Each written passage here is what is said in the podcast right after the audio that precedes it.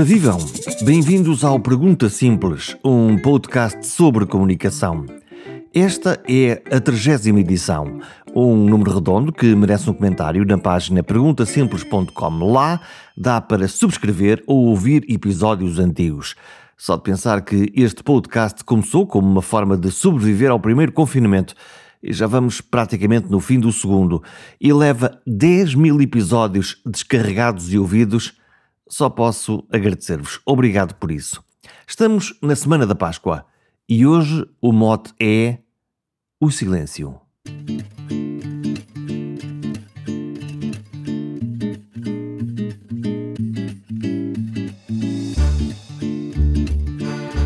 A vida é uma jornada. Para os crentes pode ser até uma peregrinação, um caminho. Nesta caminhada há momentos em que é preciso parar, parar para pensar, parar para nos escutarmos. O padre jesuíta Paulo Duarte tem uma dessas estações de serviço da alma. Dirige retiros de silêncio na Casa da Torre, no norte do país, perto de Braga. Sim, é para crentes, mas não, não é só para crentes. De resto, se a crença é para aqueles que têm fé, a espiritualidade é para todos. E o Padre Paulo usa, além da palavra, o movimento do corpo para nos pôr a falar, mesmo que mudos de sons. Este programa é um diálogo sobre sons e danças silenciosas, sobre ouvir a alma e o eco das dores. E quase sempre, quando nos fazemos perguntas honestas, vêm respostas importantes. E a porta está aberta para todos. Acho que as pessoas que nos procuram na casa de retiro já têm a noção do que é que, minimamente, do que são os exercícios espirituais. Grande parte das pessoas. Pode haver uma outra, outra pessoa que não sabe, e aí explicamos mais do que vir à procura de um retiro de silêncio, então perceber que dentro da Companhia de Jesus, o nosso fundador, Santo Inácio de Loyola, teve ali uma intuição que ele chamou os exercícios espirituais, que é uma metodologia de retiro. Pronto, são retiros de silêncio, que no fundo é a pessoa que está no seu encontro com Deus, no seu encontro consigo próprio e, sobretudo com Deus, a partir de orientações do famoso livrinho dos exercícios espirituais. Não dá provavelmente para ler, porque é como um esquema e aprende-se a lidar com ele e a partir dessa metodologia, portanto, desse caminho de, de, primeira semana, segunda semana, terceira semana e quarta semana, porque os exercícios inicialmente foram passados, pensados para 30 dias, para, para o que chamam os exercícios de mês, que nós jesuítas fazemos pelo menos duas vezes na vida, ao entrar no noviciário e depois naquilo que se chama a terceira aprovação, e depois quem quiser, nas casas de retiro também se propõem exercícios de mês, mas em geral depois são adaptados para ou uma semana ou três dias, e claro, esses 30 dias são adaptados para esses, esses, esses dias menos, a orientar o retiro. Pronto, dentro dessa metodologia, portanto, há pistas de orientação e, e a pessoa vai fazer o seu silêncio, que pode ser numa capela, pode ser na quinta, num espaço no próprio quarto, a partir desta orientação, mas que no fundo é mais do que estar calado, porque esta é a coisa da imagem que as pessoas às vezes acham, ah, mas que é silêncio, agora vou estar calado três dias. Não, não é estar calado há um outro modo de falar, se calhar, não é o falar vocal, mas é, no fundo, o falar interior. Nessa escuta da interioridade, porque nós sabemos, quer dizer, eu posso me silenciar, não falar vocalmente, mas interiormente a memória, uh, o entendimento, a inteligência e a vontade, como próprio, são, são a linguagem própria inaciana do, do próprio Santo Inácio, vão falando, não é? E esse silêncio, muitas vezes, uh, ajuda que, que, no fundo, essa voz interior, as vozes interiores da memória e, de algum modo, quando vamos acalmando a presença de Deus, que vai pacificando, depois venham ao de cima. Como digo muitas vezes, o Inácio convida também aquilo que se poderia chamar o, o silêncio do cotidiano, ou seja, sair de, no fundo, do cotidiano para ir para uma casa de retiros é distanciar, ganhar distância, portanto, e assim acalmando os ruídos interiores, muitas vezes vem, desculpem, acalmando os ruídos exteriores, muitas vezes vêm os ruídos interiores e limpando esses ruídos interiores podem surgir, acaba por surgir a voz, no fundo interior da nossa vida, de Deus a ir falando.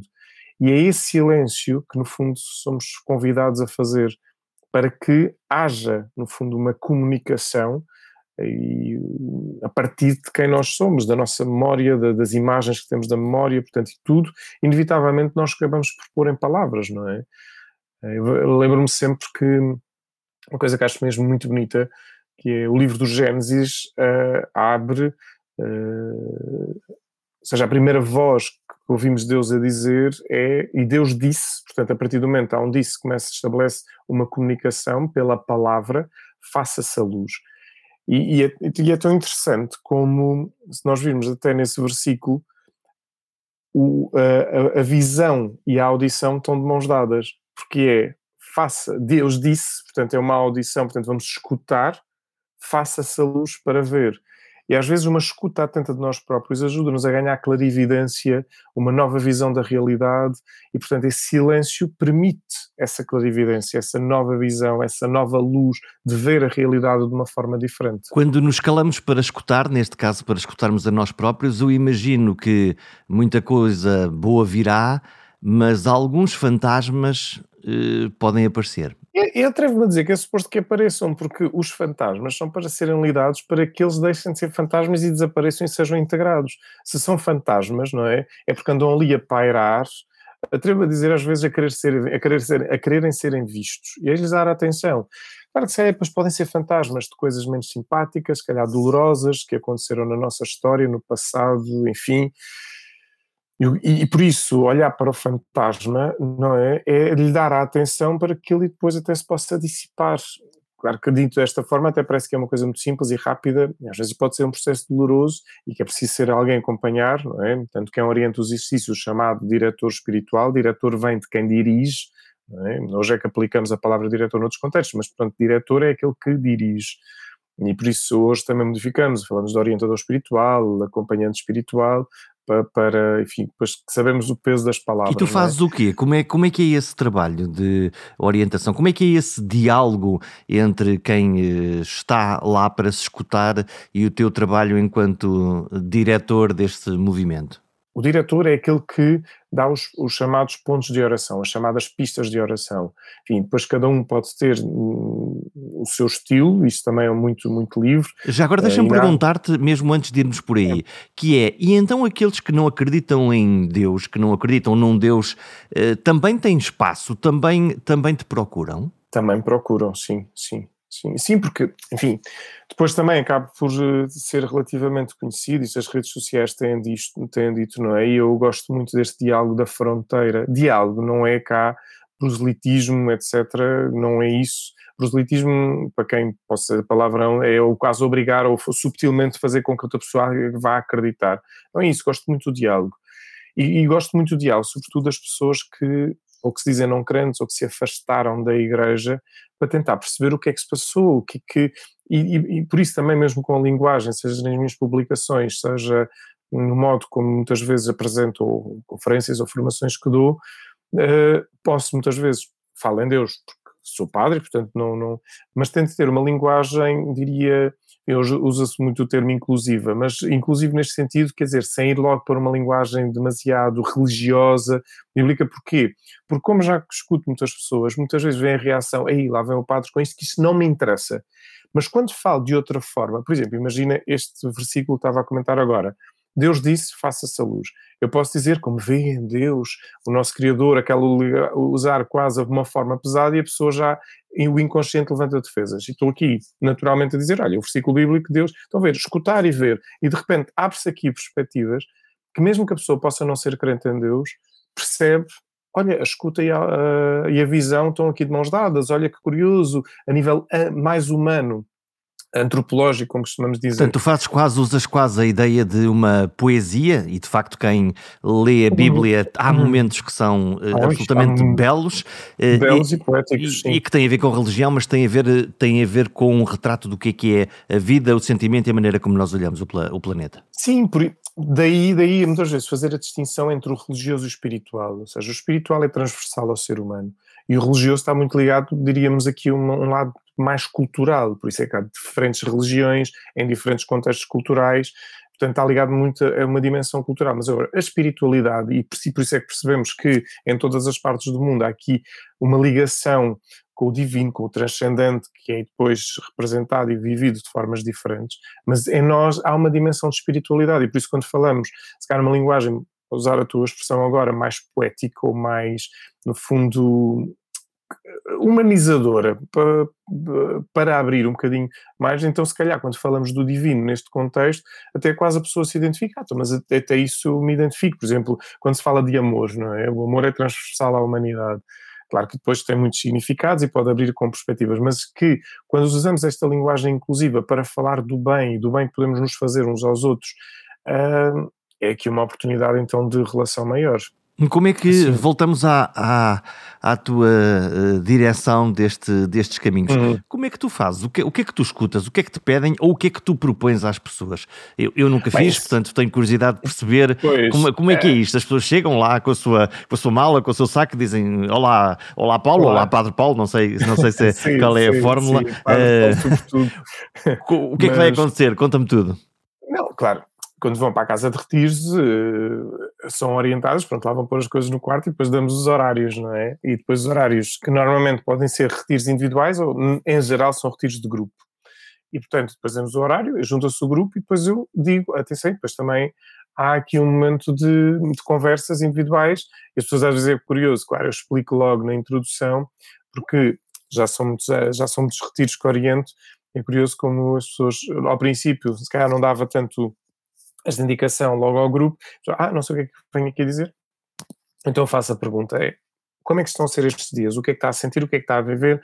O que é que está a vir à memória? O que é que, sabendo que, com toda a confiança, o que partilha aqui, pois há confidencialidade, portanto, o que está a partilhar, pois abre-se aqui em novas uh, perspectivas, mas do que eu estou a ouvir é logo confidencial. E a partir daí a pessoa começa a conversar. Ah, mas conversa da minha vida. Por exemplo, olha, o que é que lhe veio à memória? E desde aí, quando começamos com uma conversa, olha como está a acontecer agora, não é? Quer dizer, vai-se abrindo.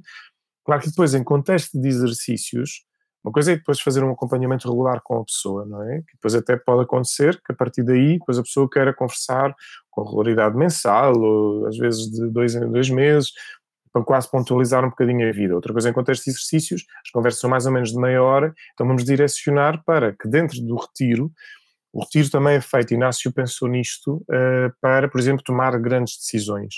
Ou seja, o famoso discernimento, a palavra discernimento, que é assim muito querido a, a nós, a linguagem jesuíta, e o Papa, por exemplo, o Papa Francisco, por exemplo, a palavra discernimento, e até o nosso Padre-Geral uma vez disse com imensa piada, bem, há tantos entendimentos sobre discernimento quantos católicos há no mundo, brincava ele, mas no sentido inaciano é a busca da vontade de Deus, e, e para isso este silêncio para perceber a partir da minha vida, daquilo que Inácio chamam as moções interiores, os movimentos interiores, sobretudo a partir dos espaços de pacificação, o que é que eu sou chamado a tomar grandes uh, discernimento em termos de grandes decisões de vida, que implica o ser humano todo.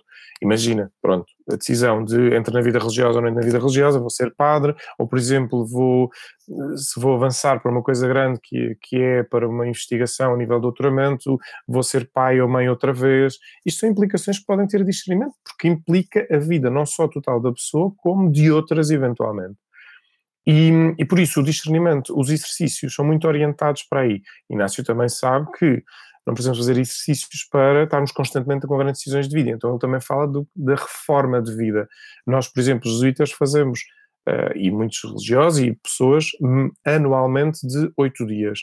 Quer dizer, eu não, estou anualmente a tomar grandes decisões de vida, mas posso sim reformar. Olha, como é que foi, quase como ao jeito de uma grande avaliação de como é que foi o último ano, onde é que eu entrei, onde é que eu posso aqui crescer mais, no fundo, luz e sombras, uh, por aí fora. E esse, e esse ajuda, quando se vai conversar, uh, enfim, com o orientador no contexto de exercícios, é perceber, olha, então e agora, onde é que queres ir, o que é que está a ser? Um, então ajudamos muito a fazer esse encaminhamento. Claro que na vida, e depois, como digo, não, não só no contexto dos exercícios, mas noutro contexto, de, de, fazer um acompanhamento regular, aí falamos da vida, falamos, e que a minha experiência às vezes toca ali a fronteira, às vezes, entre a espiritualidade e a psicologia, porque depois quando nós falamos da nossa vida, falamos das relações, tensões, os tais fantasmas, não é, que há pouco também comentávamos, e, e, aí perceber muitas vezes a fronteira e perceber, olha, mas se calhar aqui se calhar é preciso um acompanhamento mais terapêutico já não é tanto comigo, e até se pode até depois formar equipas terapêuticas, no sentido, olha, encaminho-te mais para uma psicoterapia, uma psicanálise, um, uh, e depois uh, fazer aqui pontos com a espiritualidade em que eu conheço os meus limites e eu não faço terapia. Eu não faço psicoterapia, não é a minha função. Portanto, tu fazes o acompanhamento espiritual e deixas, quando percebes que isso é de um campo da, psicanálise, da psicanálise, da psicologia, da psiquiatria, enfim, de, vais claro. fazer esse, esse encaminhamento. Claro. Estavas a falar de que normalmente isto é em grupo, o que significa que há uma partilha entre grupos? Gera-se algum fenómeno de grupo ou as pessoas estão em grupo, mas estão a fazê-lo individualmente, Acontece, esta conversa individual? Vão fazer, vão fazer o silêncio individualmente. Eh, quando digo grupo, por exemplo, vão todos ouvir os mesmos pontos, como assim dizemos, as pistas de oração, e depois cada pessoa está no seu silêncio, inclusive as refeições são em silêncio naqueles três dias. Acontece depois, nós celebramos missa no final de cada dia, de retiro, e aí, enfim, há um convite em quem quiser poder partilhar o que quiser sobre o seu dia. Convidamos muito a essa partilha. Porquê? E depois aí acontecem coisas mesmo, é muito bonito, eh, acontecem coisas muito curiosas. Bem, para mim, que acompanho, perceber como eu que dou os mesmos, as mesmas pistas de oração, ver as pessoas, quando vêm falar individualmente comigo, perceber que a partir de cada sua história, como, como receberam aquela informação e aplicam à sua vida. Pronto, isso é mesmo bonito, é como nós vemos o Espírito Santo a trabalhar na vida, na história de cada pessoa. Portanto, cada um interpreta à sua maneira e conforme a sua vida as palavras que tu lhes deste como pista e faz eh, a sua própria cozinha espiritual. Sim, porque o que acontece é o próprio Santo Inácio nos exercícios, no, no, no chamado Diretório aos Exercícios, antes que, que, enfim, que é dentro deste esquema da metodologia, fala que é ajudar a que a pessoa possa ter uma relação pessoal entre a chamada criatura e o Criador. Esta linha do livro do Gênesis, da criação, mas pronto, da relação da criatura. E essa relação individual, de facto, como nós, cada um de nós tem a sua relação com as várias pessoas, essa relação individual é aquela que se estabelece para que a pessoa possa perceber qual é a vontade de Deus. E uma vontade de Deus percebe-se que é sempre também com uma dimensão comunitária. E é aqui que entra também o campo de partilha. Quando convidamos, volta a dizer, ninguém é obrigado, é tudo sempre com muita liberdade. Mas o que acontece é, às vezes, hum, as pessoas partilham e depois vêm-me dizer, ou na última, no último almoço, quando nós terminamos o retiro, em que as pessoas já estão à conversa, e depois cria-se também uma cumplicidade muito bonita no silêncio, eh, como as pessoas dizem, uma troca de olhares, ou um acenar de bom dia, porque não há, como digo, não, não há conversa, mas ou as pessoas a dizer, olha, obrigado por ter partilhado aquilo, porque aquilo tocou-me imenso e senti-me, olha, afinal não sou o único ou única a viver aquilo, olha, estava, achava que, ou então, olha, ainda bem que partilhou, porque eu estava tão bloqueado, e quando me deu aquela perspectiva, aquilo abriu.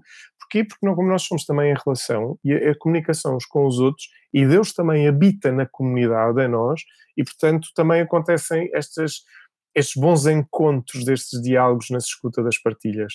Sim, mas o retiro, cada pessoa está no seu silêncio, não há, por exemplo, isso até podemos eh, inspirados na espiritualidade inaciana, até podemos dizer, vamos orientar um retiro de, de início de Semana Santa, por exemplo, e orientar e que não é necessariamente exercícios espirituais, mas inspirado em que vamos ter amanhã é de silêncio e à tarde vamos partilhar à volta disto, etc. Isto pode acontecer, mas os exercícios em si espirituais não têm este tempo propriamente de partilha em grupo podemos fazer, fomentar noutros momentos. E, e, que isso também, por exemplo, eu tive também uh, uh, a dar aulas e a trabalhar na pastoral em colégio, por exemplo, com, com, os adolescentes, uma coisa que fazemos muito que é as partilhas, para eles também uh, poderem perceber, ou seja, o que cada um está a viver, as coisas diferentes, também se fomenta essas partilhas em grupo. Hum, estamos na semana da Páscoa. A Páscoa é o quê, afinal? Porque eh, nós temos, eh, por um lado, aqueles, lá está, os crentes que vivem religiosamente isto e os outros que pensam que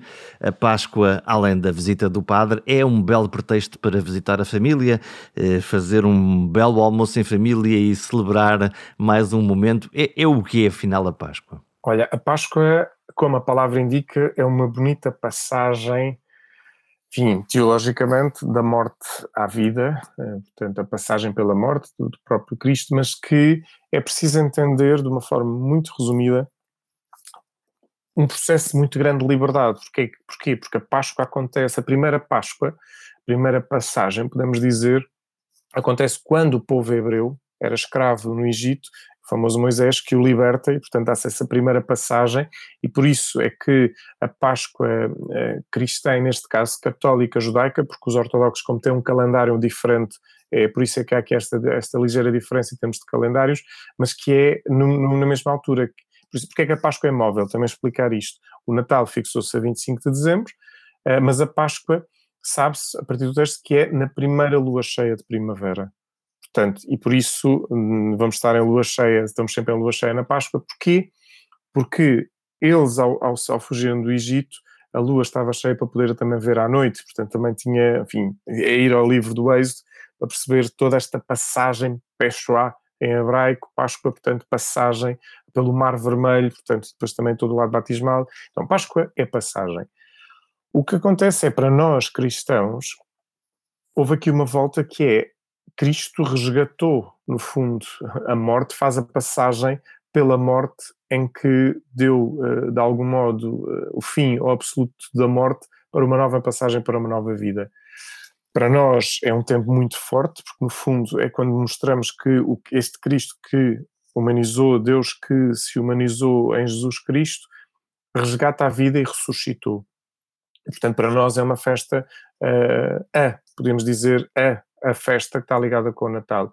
Que depois, ao longo dos tempos, ela foi-se, enfim, culturalizando no sentido do encontro, do encontro das famílias, do encontro da celebração, depois de um período longo de quaresma, de mais silêncio, de mais reflexão, enfim, em outros contextos, que era o tempo da penitência, de grandes penitências, para quê? Para preparar o momento então do encontro fazer visitas pascais, bem, não vai haver este ano, um, mas fazer visitas pascais, por exemplo, é o em que se põe a mesa farta, que é a fartura da festa, do reino, do alimento, da alegria, e por isso é que se chamam as famílias, chama-se toda a gente para vir lá à casa para comer e comer bem. Por isso também é um tempo do encontro, mas sobretudo para nós é o grande passagem da morte para a vida.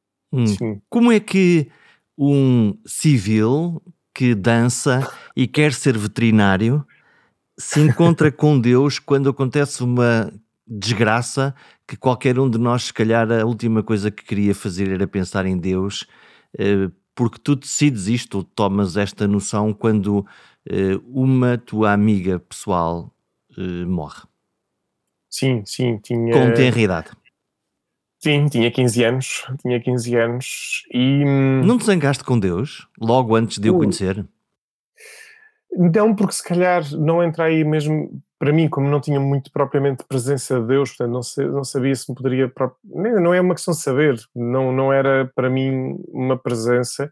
Veio, foi a seguir, quando falo sobre o tema e, e alguém me desafia a conhecer: olha, está a morte e a vida, já pensaste que Deus, morte e vida, e portanto a partir daí é que eu começo um processo de encontro com Ele. Zanguei-me sim, mas aí já como jesuíta, e tive, porque é isto, Inácio convida-nos esta relação da criatura com o Criador e, portanto, depois vamos desmontando imagens de Deus. E zanguei-me sim porque não só a questão da morte da Sandra, quando tinha 15 anos, mas também depois, uh, também já falei nisto uma outra vez, fui, fui vítima de bullying durante, durante alguns anos, na altura esta coisa não existia, não é? Era, pronto, há que ser, há que ser homem e defender e já está, mas não, na altura foi, foi algo bastante, bastante sério.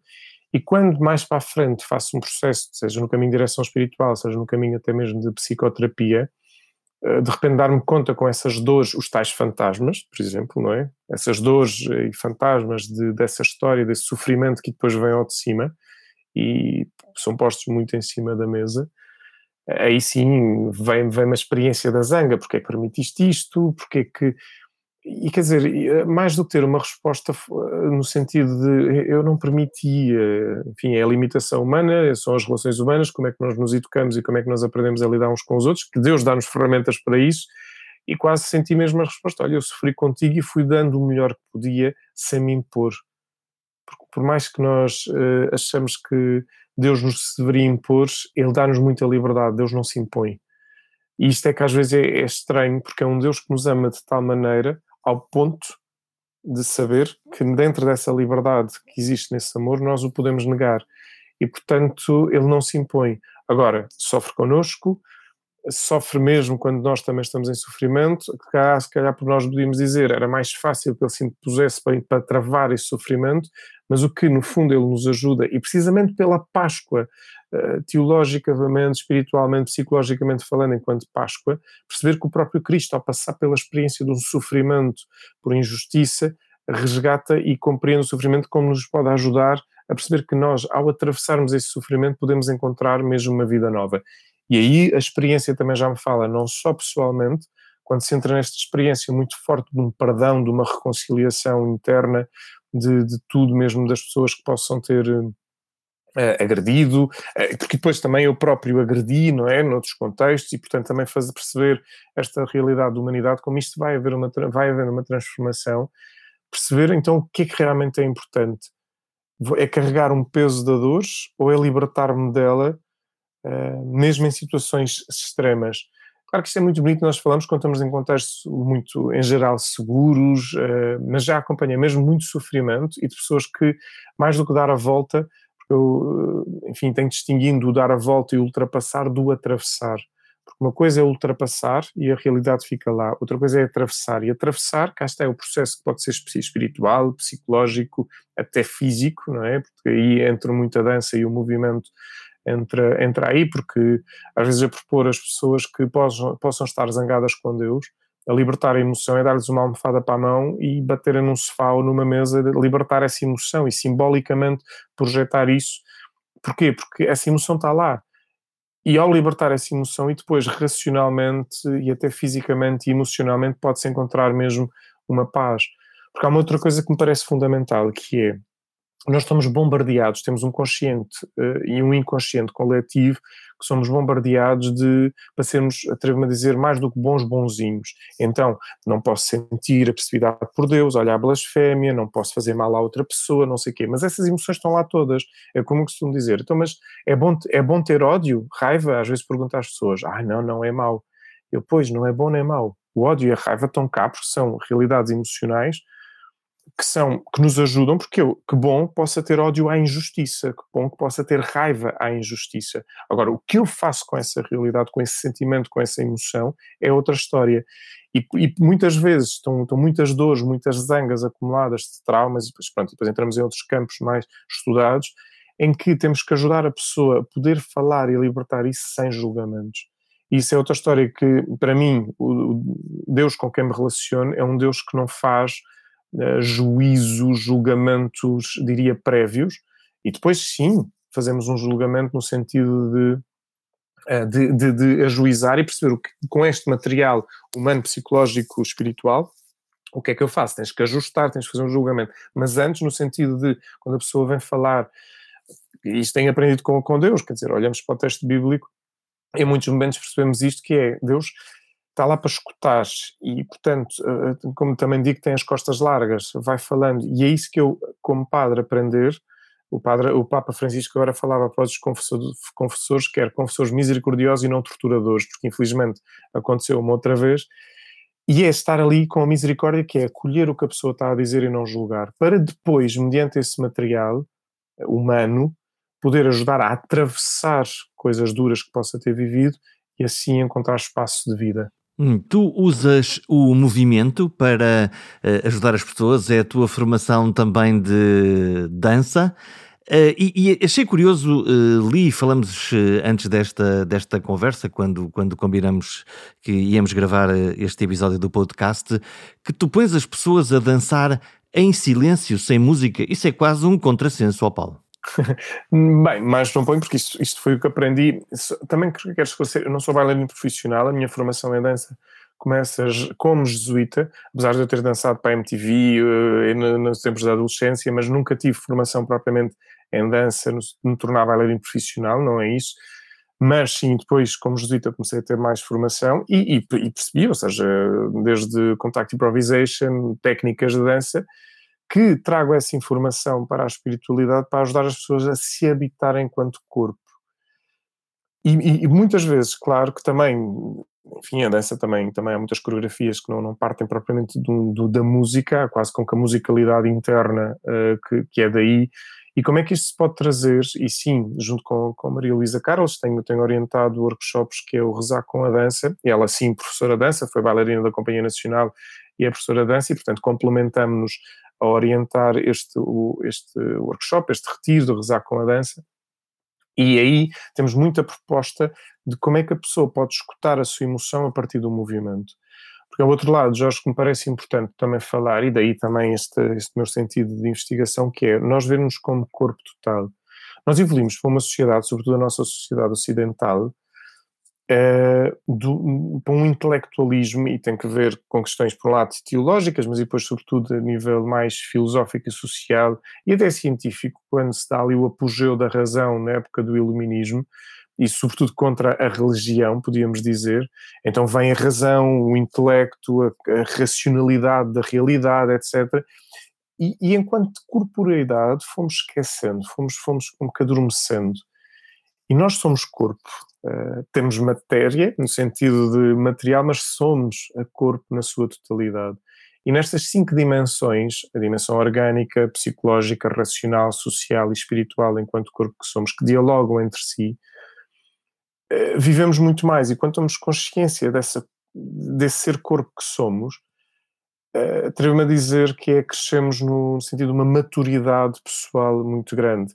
E trazer o corpo à espiritualidade e ao acompanhamento uh, é algo que abre, por exemplo, imagina, aqui, fazendo aqui quase como uma ponto com, com, com, técnicas de psicodrama e que também fiz uma formação em bibliodrama com um jesuíta psiquiatra e outro psicólogo, um, e eh, dou um exemplo concreto porque assim ajuda a entender. Vi uma pessoa que me veio partilhar da sua dificuldade de, de, chorar, que há muitos anos que não chorava, tinha muita dificuldade em chorar. As lágrimas ficavam como presas na. Ela fazia imagem, pronto, aqui estamos em voz, não dá propriamente para ver a imagem, mas como, como que presas na garganta, quase ao jeito de um tronco de uma árvore. E eu, dá-me licença, estava com, com, com este apoio de acompanhamento, dá-me licença e ponho-lhe o braço, já que tem assim quase este ar de tronco, não é? O braço, como, e ponho encostado ao pescoço. E ele é mais ou menos essa sensação. E a pessoa dá um salto, é, é mais ou menos isto. Então pronto, agora tira o braço. A pessoa tira o braço, sim, tira, então tira o tronco. E o ato de forçar, não é? Claro, estava ali a medir no, no sentido para a pessoa fazer o exercício de libertar, e quando liberta, saem as lágrimas travadas. Portanto, nós aqui conjugamos o físico, o simbólico, e é este trabalho que ajuda, claro que isto não é, às vezes não faço isto em casa no sentido de, eh, porque depois é preciso ter alguém que acompanhe, porque depois saem aquelas lágrimas e não é só o chorar, as lágrimas trazem muita coisa. Por exemplo, estou a pegar neste exemplo, e é preciso também estar ali alguém que tenha experiência para acompanhar, para não uh, ficar em pânico, porque às vezes pode haver reações Neste não foi o caso, mas pode haver reações das pessoas ficarem muito aflitas, portanto, quando, quando, quando acontece este processo de libertação, é preciso estar alguém com experiência que ajude uh, a viver bem esse tempo e os tempos seguintes. Por exemplo, eu só acho que é uma questão quase de, de, respeito, quase ético, não é? Eu só posso propor este tipo de coisas, mesmo em contexto, às vezes, do retiro dos exercícios, se sei que vou acompanhar a pessoa eu não lhe posso desmontá-la ali, quer dizer, não, não, não, não é ético, não é adequado, não é simpático, não é uma falta de respeito, mesmo que eu possa perceber, esta pessoa precisa disto, mas eu não posso desmontá-la e a seguir não, não tenho forma de a acompanhar. Hum, quantas seja, vezes estás tu a ouvir pessoas eh, nesses movimentos, exercícios, nisso que estás a fazer eh, e em que elas estão a desconversar contigo, a falar de uma coisa lateral àquela que provavelmente querem ou precisam de falar ou de libertar? Acontece com alguma frequência, porque mas, mas e, e, e, repara, as pessoas não fazem nem, é nem sequer é por mal, porque nós não tivemos uma educação, ainda não temos, e, e a pouca que temos enfim, está a começar, felizmente, mas nós não tivemos uma educação emocional. E depois há muita vergonha, por exemplo, falar de determinados temas, o inconsciente coletivo, mais uma vez, um, toca na questão da vergonha e, sobretudo, claro, uma coisa é até estar a falar com, com mas a figura do padre, simbolicamente, quem já me conhece, o Paulo para além do padre, no sentido, pronto, isso vai se sentindo à vontade, mas de repente, quando aparece, não é o Paulo, é a figura do padre que está ali, portanto, e, e por isso, eh, de algum modo, ajudar a quebrar ou a dissolver esses caminhos de vergonha é fundamental para que a pessoa possa tocar o que é. A questão é que ainda há muito disso, e então o que é que nós fazemos? Bem, enrolamos as técnicas, enrolamos, estamos ali às voltas e, e, acontece, não é? Quer dizer, e depois em termos de corpo, nós, eh, quem, quem vai tendo experiência tá, percebe que a pessoa ou está ali a enrolar, não está, uh, como eu às vezes brinco e digo, pois a pessoa está-me a falar da mão e a questão está no pé, e agora como é que eu vou levar ao pé? E será que posso, será que é o tempo de levar ao pé? Portanto, a sabedoria de, mas que aí por exemplo, o facto de estarmos agora com este podcast, estarmos à conversa com isto, quando a pessoa vem, já sabe, ah, então posso desmontar, posso estar em liberdade, posso ir fazendo caminhos de libertar vergonha, porque é na verdade e na autenticidade que nós podemos trabalhar. E agora, seja em contexto espiritual, seja em contexto terapêutico, psicológico, ou seja até mesmo no contexto relacional. Imagina, temos uma boa amizade, duas pessoas que têm uma boa amizade. É na verdade que essa amizade se alimenta. E a verdade pode ser partilhar uma coisa ótima, maravilhosa, e ainda bem, e alegrar-nos em conjunto, como agora é o momento de partilhar uma coisa vulnerável e que eu não me sinta em perigo isso é que muitas vezes acontece nas relações, não é? É eu poder partilhar algo vulnerável e, e sentir-me em perigo, porque é que a outra pessoa vai fazer com esta informação? Os laços de confiança, os laços de fé, no fundo, têm a ver com este eh, ato relacional. E por isso, como é que nós podemos viver, uh, estabelecer esta confiança para que eu possa partilhar a minha vulnerabilidade e a outra pessoa, enfim, não vai gozar, não vai usar isto para, para outros fins, etc. E que isso está tudo muito no nosso inconsciente, porquê? Vemos a quantidade de séries que vemos, a quantidade de telenovelas que vemos, a quantidade de coisas que sabemos e, e direto e indiretamente vai nos influenciar. E se nós estamos bem connosco próprios no sentido, ah pronto, isto é uma telenovela, é uma série, não sou eu, então depois quando faço o acompanhamento, etc., portanto estou a falar da minha vida. Mas aí é preciso ir desmontando estas coisas todas para que a pessoa possa se encontrar e possa libertar, enfim, os medos, as vergonhas, que mais uma vez estou ali a falar, parece que isto é tudo muito fácil. Não, tem a sua exigência. Eu não gosto de dizer que é difícil, não, tem a sua exigência. Pronto. Mas que se não se vai abrindo aos bocadinhos, como também digo às pessoas, eu quero abrir a porta e sair. Ok, eu só de olhar para a porta já é um passo para, para algumas pessoas, e já é importantíssimo esse passo. O eu uh, começar-me a levantar já é outro passo.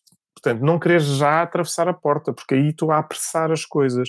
E então, conforme a realidade de cada pessoa, já é uma vitória. O olhar para a porta, se calhar, está sempre de cabeça baixa. Olha para a porta, já é, uau, espetacular. Assim, preparamos para amanhã ou uma semana, ou se calhar daqui a um ano já pode levantar-se da cadeira Pronto, e, e, fazer este caminho de exigência, porque há situações que são muito duras, são muito traumáticas, são muito fortes e não podemos fazer as coisas abruptamente, temos mesmo que respeitar os tempos uh, de cada pessoa e por isso eu tenho que estar atento. Quem, é por acaso que quem acompanha e quem acompanha, seja um terapeuta, seja nós, diretores espirituais, temos que ter uma experiência de sermos acompanhados porque, enfim, no meu caso foi por, por também decisão e discernimento, com, na altura, com, seja com os meus diretores espirituais da altura, seja mesmo com os superiores, passar a dar passos de psicoterapia, precisamente porque uma das coisas que eu senti foi, eu sinto dom e sinto vocação de acompanhar pessoas, de poder acompanhar, mas há aqui muita coisa que eu tenho que estar livre a escutar a história, o drama, a dor daquela pessoa e não tomá-la como minha. Uma coisa é a empatia de estamos ali e estou a acolher. Outra coisa é de repente uma minha e o que eu vou responder à pessoa eventualmente seria o que eu gostaria que respondesse a mim. Não, calma, eu tenho que responder àquela pessoa, o que aquela pessoa precisa, o que aquela pessoa está.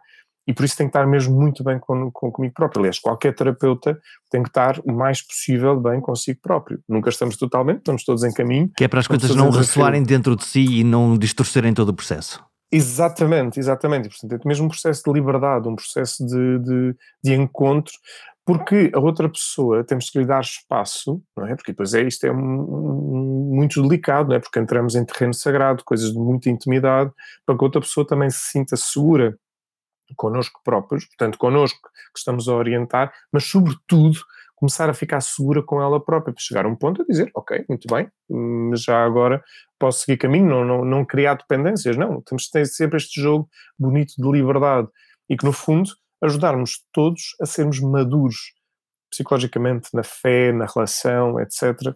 E que é, que é um caminho mesmo de crescimento. Um dos momentos mais fascinantes do uso da palavra humana são seguramente os, os sermões.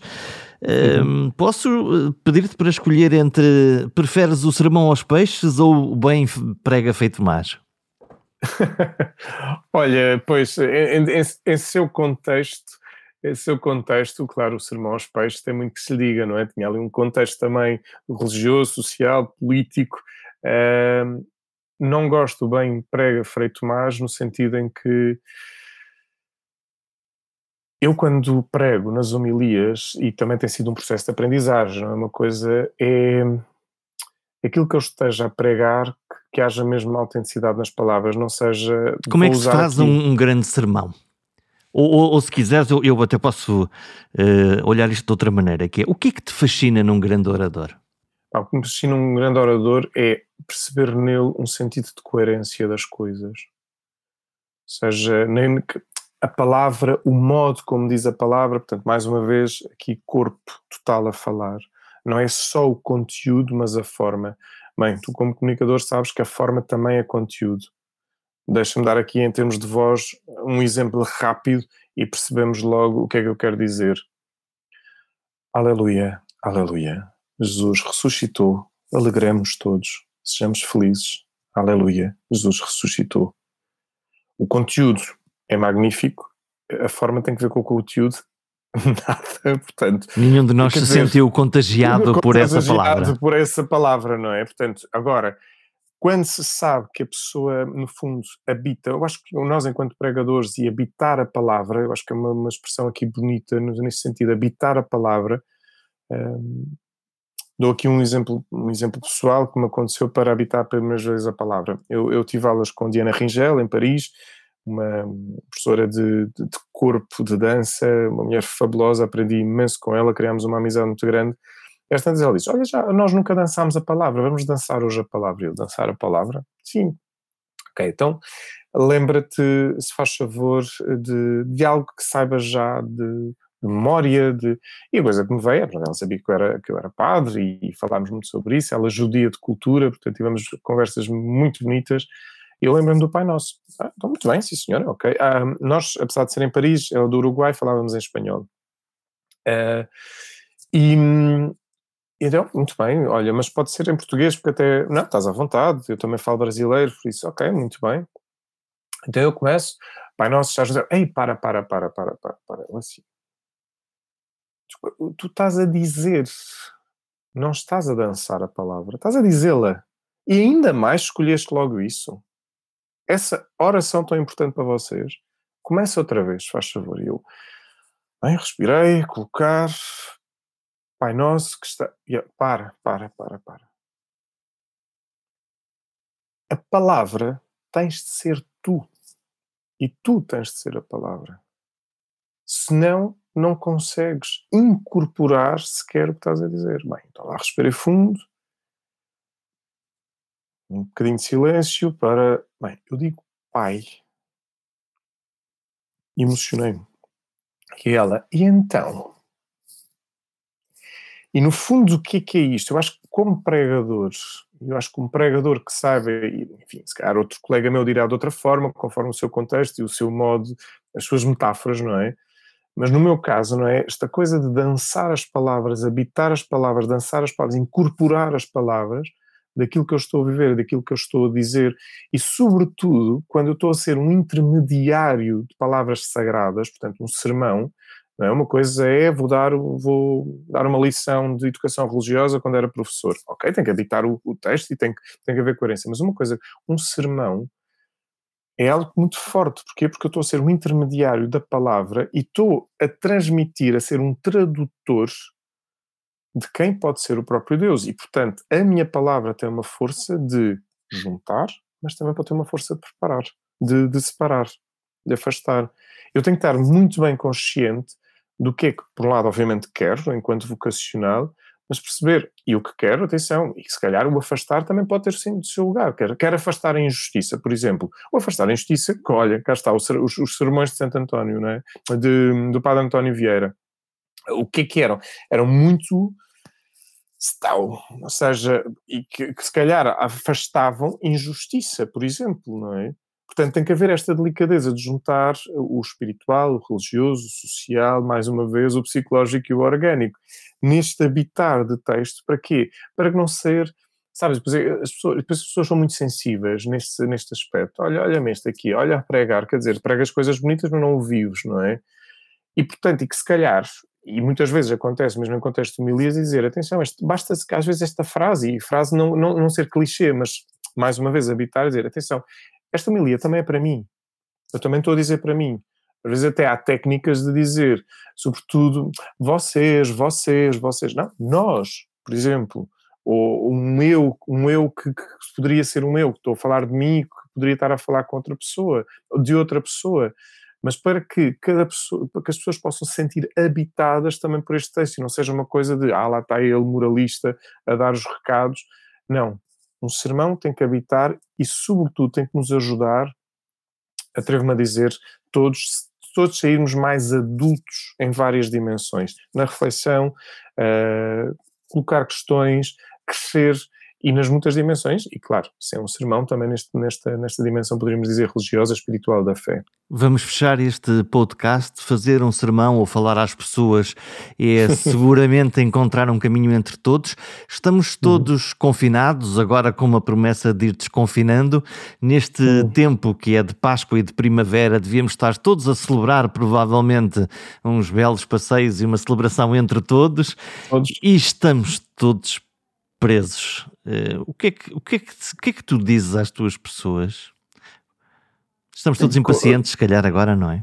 Pois, estamos assim muito impacientes. O que, o que lhes digo é, antes de mais, com muito respeito, porque às vezes é, ah, é fácil tu, padre, falares, mas não estás com filhos, não tens teletrabalho, não tens que 24, pronto.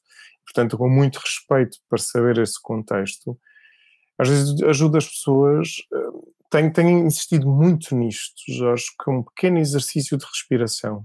Às vezes, só um inspirar e expirar fundo para acalmar o cansaço emocional. Não é uma questão de resolver, porque nem sequer gosto deste verbo resolver, porque às vezes pode parecer um bocadinho estranho, mas é, pelo menos, se estamos numa situação tão abrangente pandémica, é encontrar pequenos tempos de descanso para que se possa encontrar a pacificação possível quando se está em casa.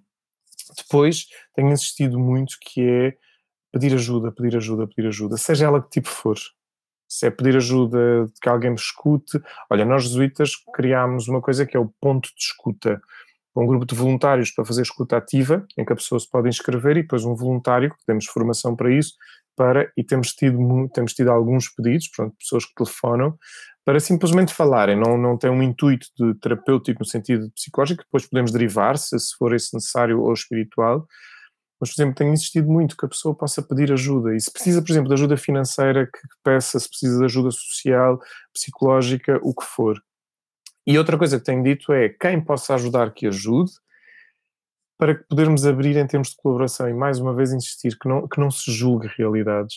E também uma das coisas que tenho proposto, bem, que é um bocadinho uh, isto, que é vejam só notícias uma vez por dia, por exemplo. Para ganhar esta distância de ruído comunicativo que também pode acontecer, porque quem está quando estamos mais, cá está, agora um outro tipo de silêncio, se eu estou mais tempo em casa fechado sobre mim próprio, o que acaba a acontecer? O tipo de informação não consigo relativizar num passeio, num encontro, no trabalho, etc. Então acumulo muito essa informação e isso ganha uma amplitude enorme. E então é ganhar a distância, o bom equilíbrio daquilo que me causa stress, daquilo que me causa confusão, para que possa encontrar o máximo de serenidade possível dentro do contexto que se vive. Sim, e é um outro modo de viver o silêncio e a respiração. Despressurizar é a palavra que se me ocorre. Mais do que silenciar, talvez a palavra seja serenar. E claro, a mais importante palavra da comunicação, escutar. Escutar abre espaço para que os outros possam dizer. Depois trocamos de papel. Eu digo e tu escutas. No meu alto minho diz-se, meio a brincar, meio a sério, quando um burro fala, os outros abaixam as orelhas. E os animais são bons ouvintes.